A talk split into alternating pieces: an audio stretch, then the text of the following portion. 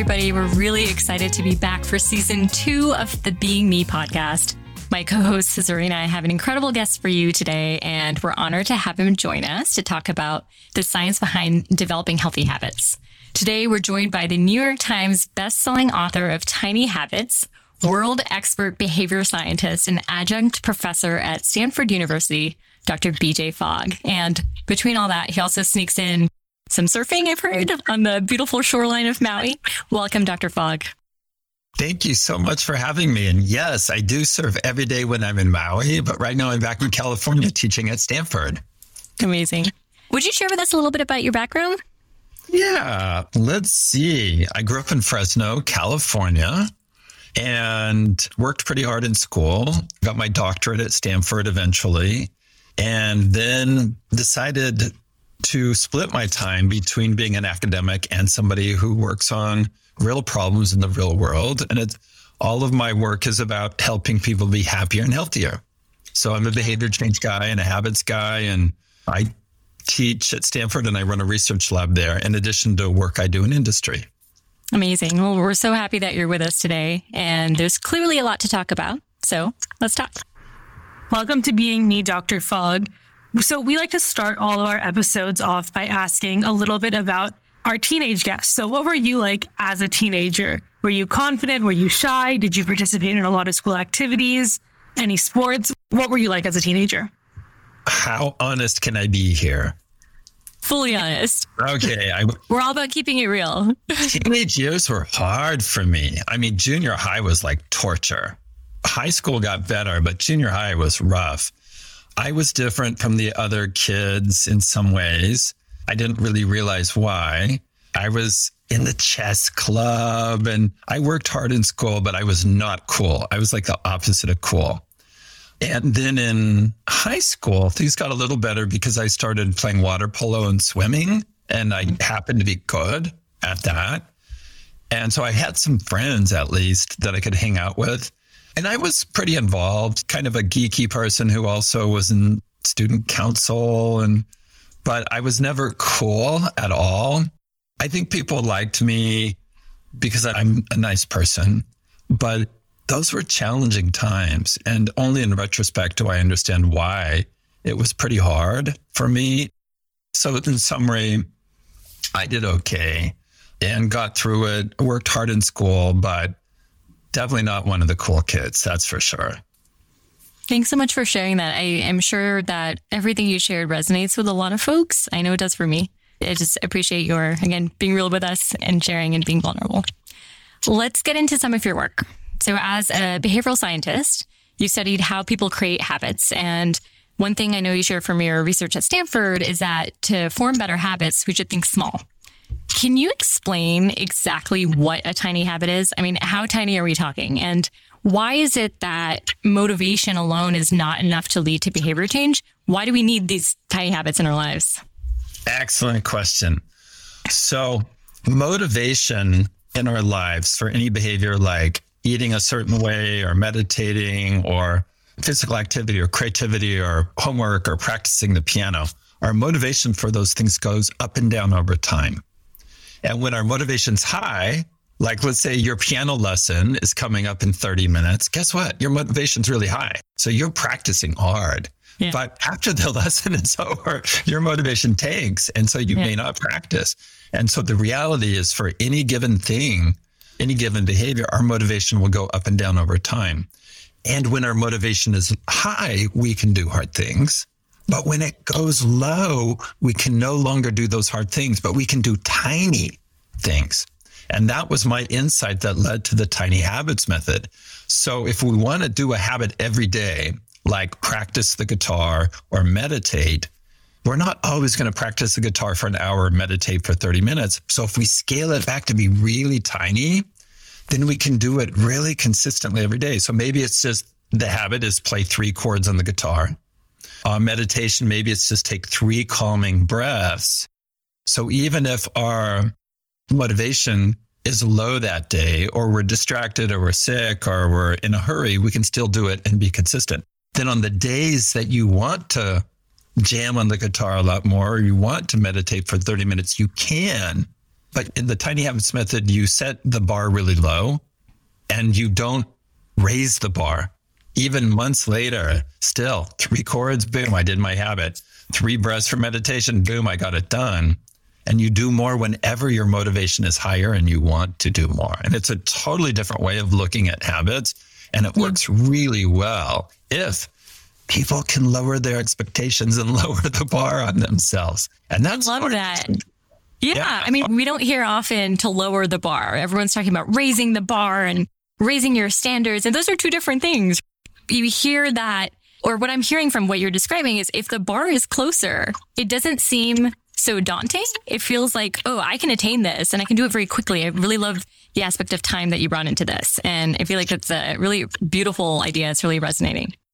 And often, how something will work. So, if you set the bar, let's take three chords on the guitar, you might go, Oh, I don't feel like playing the guitar, but you know, I'm going to just play the three chords and set it aside. Yeah. And then so often what happens, you get it out, you play the three chords and say, Oh, I'm going to play it a little more, a little more. And then pretty soon you played for 20 or 30 minutes. Yeah. But you don't have to. So getting started is often the hardest thing. But if you only play three chords and set it aside, you still feel great about it. Cause like, hey, I did it and I'll do it again tomorrow. I might do three chords, I might do 30 minutes. We'll see. You're almost setting it up for yourself so that you're meeting or exceeding your expectations more easily. So you can feel good about it. Yeah. Who would you say tiny habits are good for? Is there like a particular type of person that might find them particularly helpful, or do you think they're kind of good for everyone? Yeah. The busier you are, the more you need tiny habits because you can't do big ones. The more stressed out you are, the more you need tiny habits because you're being distracted by things.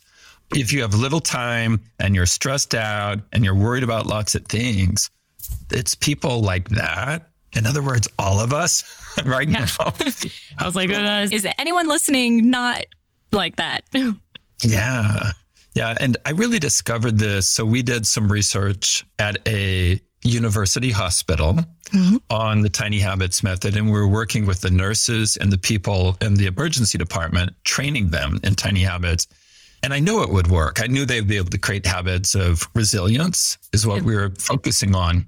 But what really came through to me the surprise in the research was oh the more stressed out you are the less time you have the more tapped out you are the more you need the tiny habits method. And the less you're going to be able to walk for an hour or meditate for 30 minutes or make these big changes. Yeah. So I love the question because it really helps show that at least right now, the time has come for this method because there's so much going on right now for most people. And yes, we want to improve our lives, but for many people making these big leaps, yeah. like you see on TV shows or you read in magazines or you see on Instagram, that's not really realistic for the vast majority of us right now. That makes sense. So it really sounds like this is something that's applicable to everybody. A lot of people are stressed right now. For people who aren't stressed right now, at some point in life, they might experience some sort of stress or st- stressful time where a technique like this makes things just easier to do, easier to get started, and easier to kind of accomplish. I think that's really important. Now, one part of the tiny habits method that I think is especially important for teens is this idea of learning to have self compassion. Can you share some of the tiny habits around changing that narrative inside our heads and how to adopt some positive self talk as kind of part of the method? I'll just start with the headline and then we can get into some techniques. The headline here is you, teens, and me, and everybody you change best by feeling good, not by feeling bad. You change best by feeling good. So it's the good feelings that you have that lead to positive changes in your life. It's the good feelings that wire in habits. Now, yes, we can cause ourselves to feel guilty. We can have negative self talk to get ourselves to do something one time or for a limited period of time. We've all been there where it's like, oh, yeah, I really should do this. Oh, I'm so lazy if I don't do this. Yeah, that works in a very limited way, but it does not create a habit and it does not uplift us. It doesn't open the door to transformation. So even though we're all so familiar with that and somehow we think, yeah, I just got to be hard on myself or I just got to give myself tough love, that's not how you create habits or create transformation. It's the opposite.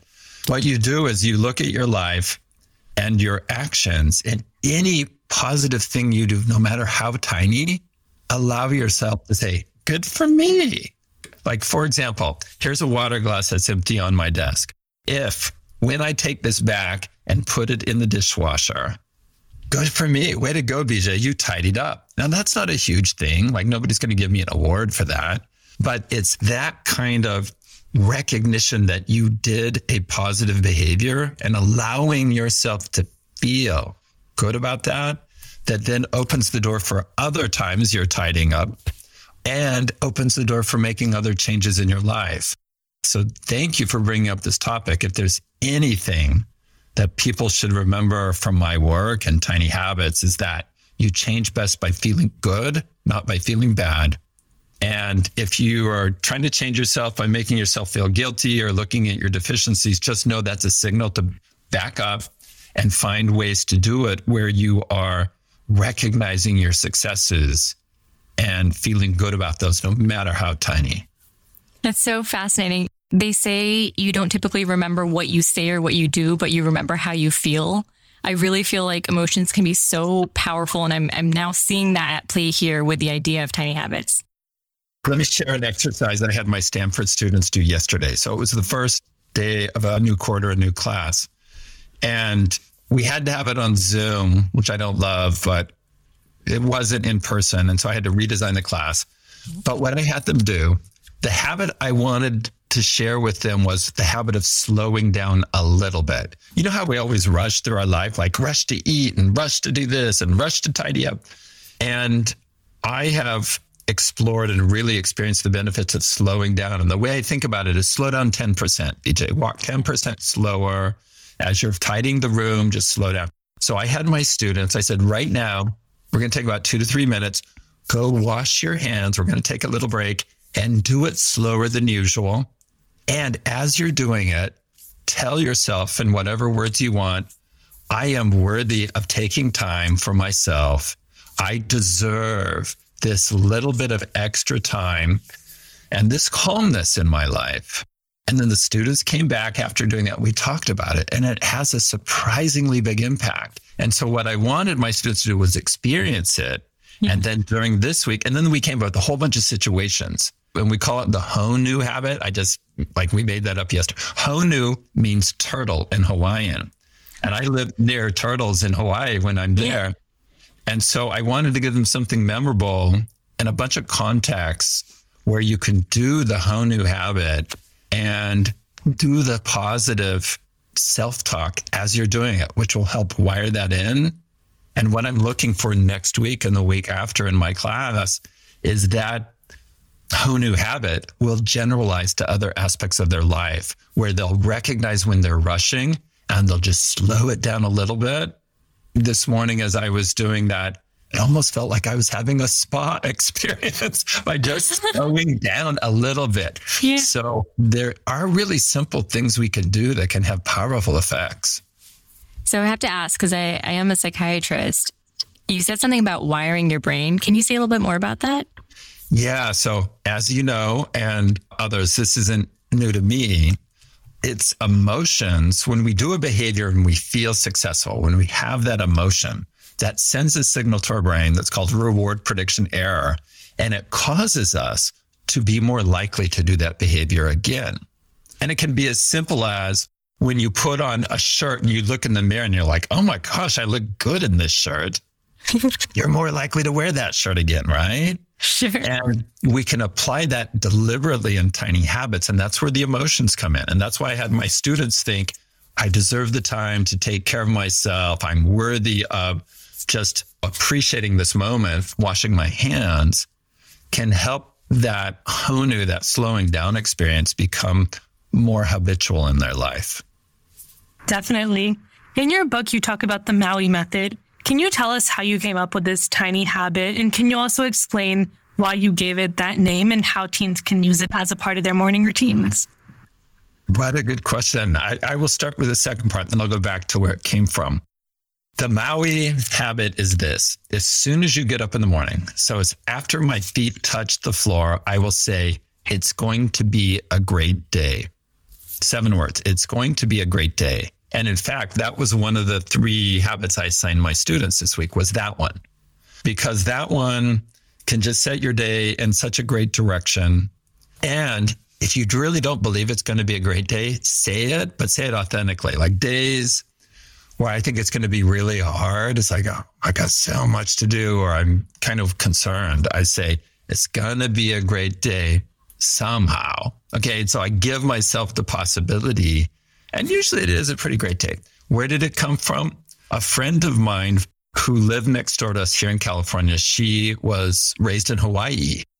As she knew, so she had stage four liver cancer, and I didn't know that yet, but she brought over a card for my birthday with a sailboat on the ocean, and it says, Every day is a gift. Every day is a gift. And I put it on my fridge because I loved it. And my partner and I started telling each other every day is a gift. And we'd get up and say, it's going to be a great day, you know, building off the card. And that's where it came from. But then when she took us to the doctor appointment with her and revealed to us that she had stage four liver cancer, was going to die soon, then it became even more important. And then I decided to name that habit. It's going to be a great day, the Maui habit, in honor of her. And her name is Charlotte. So it's in Charlotte's honor and the appreciation for many things she's done for us, but that's where it comes from. And think of Charlotte, where she knew she was going to die soon. She didn't want to tell us yet. She gives me a card that says, Every day is a gift. That's what led to the Maui habit. Yes. That's so powerful. Thank you for sharing that. You know, it's definitely going to stick with me. I have to ask, what tiny habits do you use in your life? We need a little more inspo. I know you do this one. Every day is a great day, every morning. What else? I have so many. And the way habits work is when you wire them into your life, then you even forget that you ever caused them to be a habit. They just, it's what you do. You don't think of how you tie your shoe anymore. And if you go into the bathroom at school, you don't think, oh, I'm going into my whatever bathroom you feel is appropriate for you. I'll just ramble off some that are close to me. Bam, I have a water glass here. I have a habit of filling the water glass and putting it on my work desk, and a habit of as soon as it's empty, I refill it and put it back on my work desk. I have a little dish with three vitamins in it. It used to have eight or nine. So I have a habit in the morning where I put the vitamins in a dish. What I found was taking the vitamins was too big. It was too big. So just putting them in a dish and putting them out. Right here, I have this phone wedge that's at an angle. And usually I'm at my stand up desk stretching my calves on the foam wedge. I'm sitting down right now because of the microphone and the camera and stuff. So I have a habit of going outside early in the morning and breathing in the fresh air and just enjoying nature. When I'm in Maui, I get in the car and I go surf. And so I surf about 100 times a year. I have a habit. I just ate a Brazil nut because I believe it has a, a kind of nutrient that I need. And I eat one so I just ate one of those as a habit. But you don't think of like, oh no, I'm doing a habit. It's just like, this is what I do. This is what I do. And you can, using the tiny habits method, you can wire in habits quickly and easily. You don't have to do one at a time. You don't have to use willpower. You don't have to use discipline. If you make it tiny enough and find where it fits naturally in your day. So, oh, after I brush, I will floss one tooth. And now I floss all my teeth. So I don't even know how to count how many habits I've created using the tiny habits method. It is a lot. We'll just say that. I love that. It means it works. And it's not just me. I coached starting in 2011, so over 10 years ago, I started coaching people yeah. through email and two to 300 people a week in a five day program. I coached uh, week after week, year after year, over 60,000 people. I would measure the impact and the results every weekend because I'm a behavior scientist. I measure things. Yeah. And so, yeah, it works for me, but it, yeah, it works for other people too. And people listening to this, it's easier than you think to create habits if you do it in this way. Can you tell our listeners a little bit more about their free five day program to build habits? And can you just give us some more details about that? Yeah, it is an email based program. We've done it through texting before, but that costs some money on our side. So we do it through email. It runs Monday through Friday every week. And you design three habits that you want. It can be like the three meditation breaths. It could be three, you know, strums the guitar. It could be flossing one tooth. And there's a coach that I've helped train. You get a real human coach that works with you during those five days. The total time investment, like the getting started you do on Saturday and Sunday, maybe takes 15 minutes. Then every day you spend maybe five minutes. And then at the Saturday after Friday, we ask you to evaluate how did things go? So the total time investment is 30, maybe 35 minutes. And you learn a lot about how habits work. And part of the learning is you learn how to revise a habit. Yeah. If something's not working, then you revise it. And that's part of the method. You design a habit and then if it works, you keep going. If it doesn't, you revise it.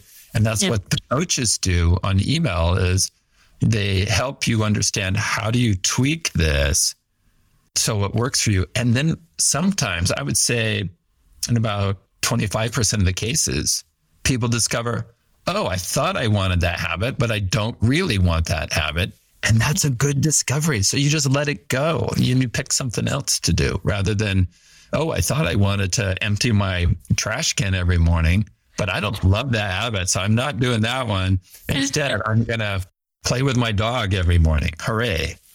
That's awesome. Thank you. We want to include a link to the Tiny Habits five day program in our show notes in our Instagram stories so our listeners can learn more about it because that's really just amazing. Thank you. The starting point would just be tinyhabits.com. And from there, you can see a, a variety of resources, including a way to get the five day program. And it's absolutely free. There's no hidden motives. My career and my life is about helping people be happier and healthier. So I've always made this free. And the coaches don't get paid either. They do it because they love it too. And it just makes us feel so good helping people. So, well, even though it's free, don't worry that it's like some trick. It's not a trick, it's just a service. And we like to help people. That's amazing. I appreciate that. In terms of teens and social media, we wanted to ask because there's been a lot of talk in both the news and lawmakers about apps like Instagram, TikTok, Snapchat. What do you think makes apps like Instagram so sticky? And how do you think that teens can use the tiny habits method to loosen the hold, so to speak, of social media and just build healthier tech habits? Yeah. Well, I think something like Instagram and TikTok, it goes in phases first, the first phase is you use it. It's like, oh my gosh, that was so funny. And that made me feel so good. And I feel so entertained. So you're feeling that positive emotion and it's emotions that create habits. So then it becomes a habit.